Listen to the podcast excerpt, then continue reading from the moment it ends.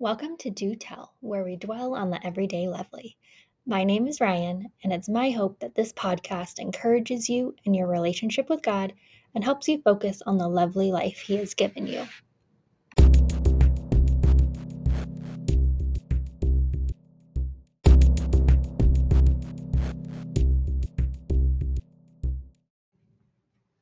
Hello, everyone. Thank you for tuning in this week. For a dwelling moment today, I want you to think about a time in your life where you felt true peace. A time where it almost feels like the world stands still because everything is so calm and right.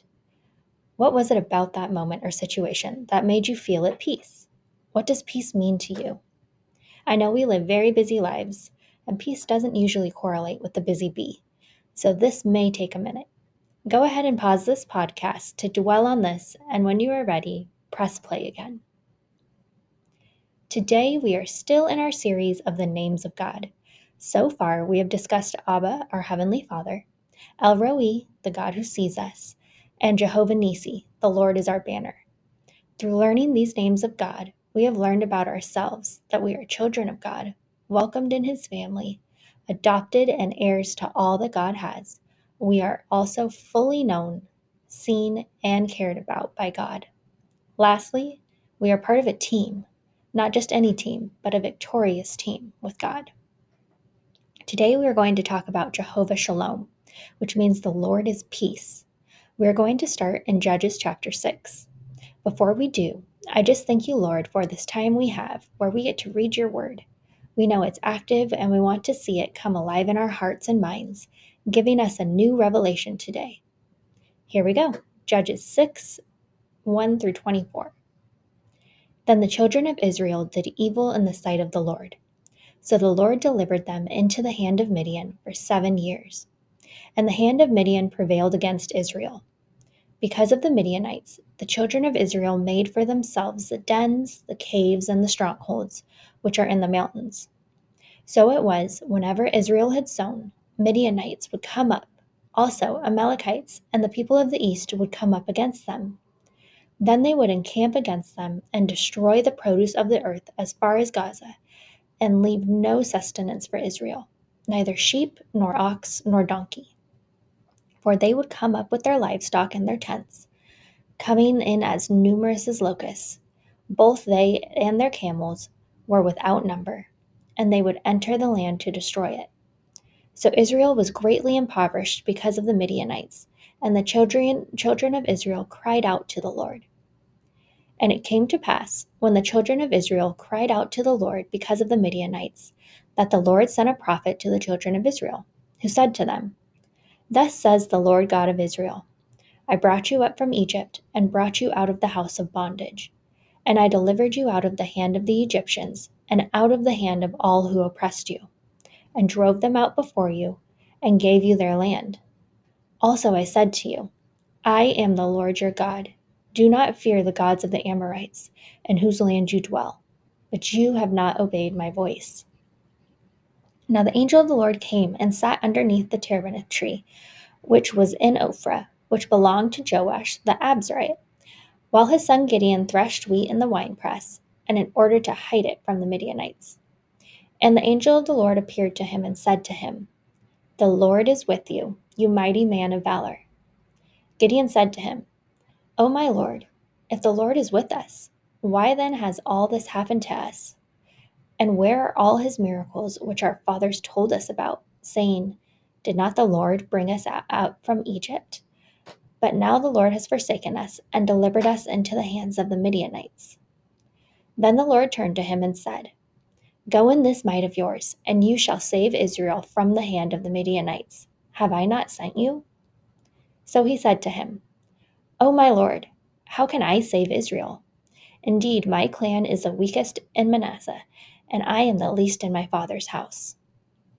And the Lord said to him, Surely I will be with you, and you shall defeat the Midianites as one man.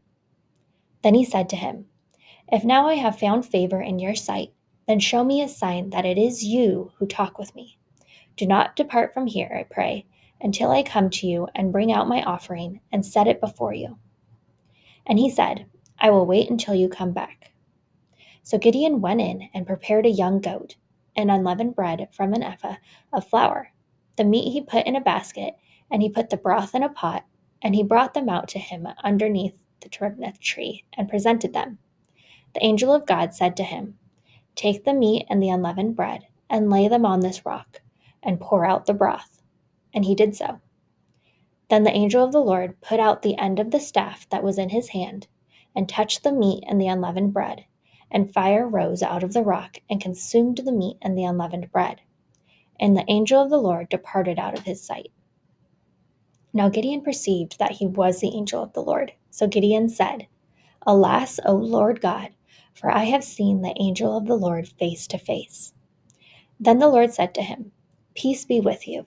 Do not fear, you shall not die. So Gideon built an altar there to the Lord and called it, The Lord is Peace. To this day, it is still in Ophrah of the Abiezrite. So let's do a little recap. In this story, we have the Israelites who are in the promised land, but who are not living the promised land life that God had in store for them. It says in the beginning that the children of Israel were sinning against God and worshiping other gods. By the way, there are no other gods, so they were worshiping false gods. They had put their faith in something other than God. They did not invite the real God to be a part of their lives. So they continued living in this land, and the Midianites, who were stronger than them, overtook them. It says that the Israelites are on the run, living in rocks and caves and mountains, and that whenever they plant something to grow, the Midianites show up and take it from them. They also take their animals, the sheep, ox, and donkeys. So the Israelites were poor in spirit in materials, in sleep, it would seem. And eventually they cried back out to God, the one true God. He sent a prophet to them, explaining the situation, that they chose another God over him, but he hears them. Then the angel of the Lord appeared to a man named Gideon. Gideon, in that moment, was hiding wheat in wine presses to hide it from the Midianites because, again, they were taking all of their food. And then I love how this conversation goes down the first thing the angel of the Lord says to Gideon is, The Lord is with you, you mighty man of valor. Then Gideon goes straight in with what's on his mind. Oh, my Lord, if the Lord is with us, why then has all this happened to us? And where are all his miracles which our fathers told us about, saying, Did not the Lord bring us up from Egypt? But now the Lord has forsaken us and delivered us into the hands of the Midianites. Then the angel of the Lord goes straight forward again Go in this might of yours, and you shall save Israel from the hand of the Midianites. Have I not sent you? This conversation is amazing, both of them stating how they view each other, neither bending in their viewpoints. Let's remember Jehovah Nissi, the Lord is our banner, which means that God has already overcome the world, and when you are with Him, you live in that victory too. So when God is speaking to Gideon, God is speaking to the man that he knows him as, God knows exactly what Gideon is going to do and who he is going to be. And that is a mighty man of valor, even though Gideon hasn't done anything yet to prove that. However, God knows exactly who Gideon is. Gideon is saying, on the other hand, Lord, I have no idea who you are. I've heard about you, but I've never seen you show up in my life. So God continues and basically says, I know your problem, and it's not a problem because you are the solution. No brainstorming to be done here because I have sent you. Go, and you shall save Israel from the hand of the Midianites. Then Gideon says, O my Lord, how can I save Israel? Indeed, my clan is the weakest in Manasseh, and I am the least in my father's house. Does this sound familiar? My goodness, looks like we have another Moses on our hands. God has called this person to set people free to walk in God's victory, but they see themselves as weak and lacking. Gideon basically said, I am of the weakest clan, and I am the weakest of the weak. Explaining himself like that. If he were picking a dodgeball team, he would be your last pick for sure. However, let's see if Gideon's story turns out a little bit different from Moses's. God says, Surely I will be with you, and you shall defeat the Midianites as one man. All right, every word that the angel of the Lord has spoken to Gideon has been encouraging, has been truthful, and has given Gideon a new light to view himself in. God said, As one man, you will defeat the Midianites because I will be with you. Here is Jehovah Nissi again. God and us together are a power team. So, does Gideon ask God to use his father or brother instead? No, but he does ask the angel of the Lord to prove himself. So Gideon goes and makes an offering and brings it back. The angel of the Lord tells him to set it down and touches the end of his staff to the meat and bread, and they light into a fire just by being touched by the staff, and they are completely absorbed into nothingness, and the angel of the Lord disappears. Gideon knows that he was speaking to the Lord God. He knows that he was speaking to the God who saved the Israelites from the Egyptians, who parted the Red Sea, who gave them food and water in the wilderness and victory in battle. He realizes the power and holiness that he had been speaking to, and God reassures him not to be afraid. I didn't show up here to kill you. Peace be with you. Then Gideon called that place, The Lord is Peace, Jehovah Shalom. So, Jehovah Shalom, the Lord is peace. What does shalom actually mean? In the Hebrew, the word means whole or completeness. Peace is not just a hand signal, it's not the absence of war, it's not when everything is still and silent. Jehovah Shalom and the peace that God gives us is our completeness and wholeness.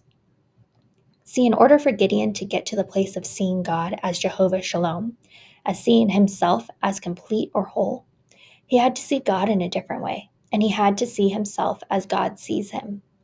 See, God started off trying to tell Gideon who he was, that he was a mighty man of valor, that he was going to set the Israelites free, that with God he was going to, just as himself, have victory for his people. But at that time, Gideon didn't see himself that way. He didn't believe what the angel of the Lord was telling him. He saw himself in the lowest social class and the lowest weight class possible. He himself is helpless and hopeless, probably planning to continue to run, living in dens and caves, having his food stolen, and having to hide his food in order to keep it. But he saw himself this way apart from God. See, even though the angel of the Lord had been talking to him the whole time, he didn't believe in the power, victory, or faithfulness of God until he stayed when Gideon asked him to, and then performed a miracle in front of his very eyes. Then Gideon knew this was the God that he had heard about from his ancestors. This was the God who really was for them and would stand by his word. Again, it's so amazing what having an encounter with God will do for you. Many people think that the Old Testament people had it so much better because God actually appeared to these people. Gideon had literally seen the angel of the Lord sitting underneath that tree and talked to him face to face. He had seen with his very eyes the miracle of the food being burnt to nothing and the angel of the Lord disappearing before his eyes. But the people in the Old Testament only heard from God when God spoke to them. Now we are living in the New Testament, and when we accept Jesus into our hearts and receive the Holy Spirit, we have Him living inside of us 24 7 which means that God speaks to us all day, every day, if we let Him. We have the entire Bible at our fingertips, which is alive and active and speaks to us, telling us who God is and who we are every time we read it. We don't need to test God. He doesn't need to perform a miracle before our eyes in order for us to believe Him when He is telling us something. John 20 29 says, Jesus said unto him, Thomas, because thou hast seen me, thou hast believed. Blessed are they that have not seen and yet have believed. God calls us blessed. You might think it would be so much easier to trust God if you had seen a sea split in half, food and water come from the wilderness, a sacrifice be burnt to nothing. But guess what? The Israelites saw all of these things, experienced all of these miracles, and they still turned to worship other gods. And they were humans just like us. So don't envy these people who got to experience God this way because the Bible says that our new covenant with God is better than the old covenant. We can have encounters and experiences with God daily. The Holy Spirit speaks to us, and we still see miracles as well. I can tell of countless healings that have taken place, provisions that have appeared just on time. We get the best of all of God. So, what I am telling you is to trust that you know who God is because you read the Bible and you see what He says about Himself and what others say about Him in it. You read the verses that explain He is love. He is Jehovah Nisi, El Roi, Abba, our Creator. He is good, and only He alone is good. Then, when you know who God is and you know who He has created you to be, you trust that that is who you are. And when you believe what God has spoken to you, over you, and about you, that's when you have shalom.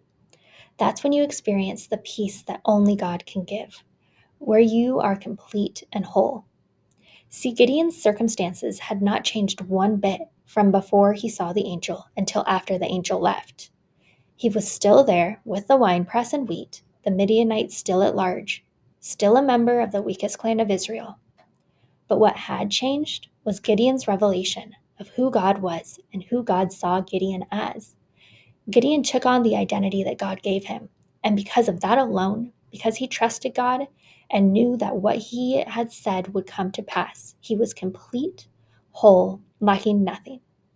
Not in fear, no, instead, he was in shalom. He knew that God was going to give him the victory, that his people would be set free, that God had good plans for him, and that he wasn't going to be in the same spot he was in now forever. Jehovah Shalom is the same God of peace to you that he was to Gideon. So, when I asked earlier what peace was to you, hopefully you see how the God kind of peace isn't the peace that the world talks about. It isn't a place with no strife or issues. Actually, Gideon was about to head into war. Yet, Jehovah Shalom. It isn't quiet or calm. The sacrifice had just been set ablaze by a fire so intense it turned into nothingness. Yet he called them Jehovah Shalom. I know I'm being redundant, but I really want you to see that shalom for you happens when you know who God is and you know who God has made you. This is how you are complete and whole. This is how you are able to live your life free, free from worry and anxiety, free from doubt and shame. You are able to walk in a godly confidence in every situation because you know you serve a good Father and you are His beloved child. And this godly confidence, coming from a loved, provided for identity given by God does not make you conceited, because when you know all of this about God and yourself, you realize that this is what God has intended for everyone else, and you want to show them how they can be set free in life as well and encounter Jehovah Shalom. There are so many instances where I can talk about experiencing Jehovah Shalom. One when a family member was going through a really rough patch, and God gave me this vision where I saw them being celebrated in a parade, happy and completely free from everything that was holding them, where I was a part of the parade, knowing that there was a victory coming in their life. And I was able to hold on to that during anything that came up surrounding that person and situation. I was able to bring that to prayer every time I thought of them, saying, Thank you, Lord, that their victory is coming, and what you showed me will come to pass. That I know that you see them and are in this journey with them, and I don't have to carry the burden of it. I can see them how you see them now, complete and whole in their future. For me personally, though I know I said that peace is not quiet and stillness, there are some times where I have to get myself out of my normal routine, somewhere outside where I can just be alone by myself and appreciate God and all He has done for me and who He has made me. We do live in a busy world, and many distractions or overstimulation can really cause us to not be able to hear the Lord when He speaks to us, or not take the time aside to really draw our completeness and wholeness from Him.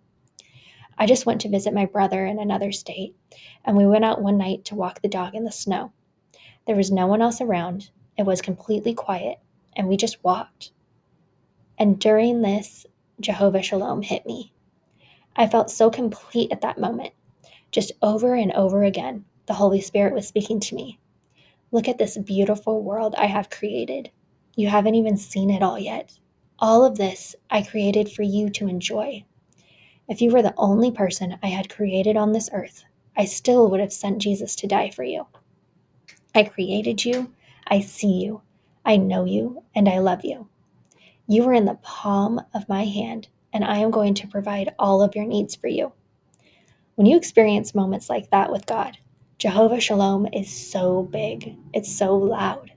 I felt so complete, so whole knowing how much God truly loves me. It's just so much louder in those moments because I really was the only one of two people for miles and miles, and I felt the easy weight of God's love just for me. That doesn't mean these are the only places you experience Jehovah Shalom. No, you should live with shalom. The more knowledge we gain of who God is and who we are, the easier it is for us to walk out our lives glorifying Jehovah Shalom and living in completeness and wholeness. Though it may seem louder some days than others, the Bible tells us that God is the same yesterday, today, and forever. Jehovah Shalom is alive and present in our lives every single day. And every single day, we can choose to live with Jehovah Shalom as our God and Heavenly Father.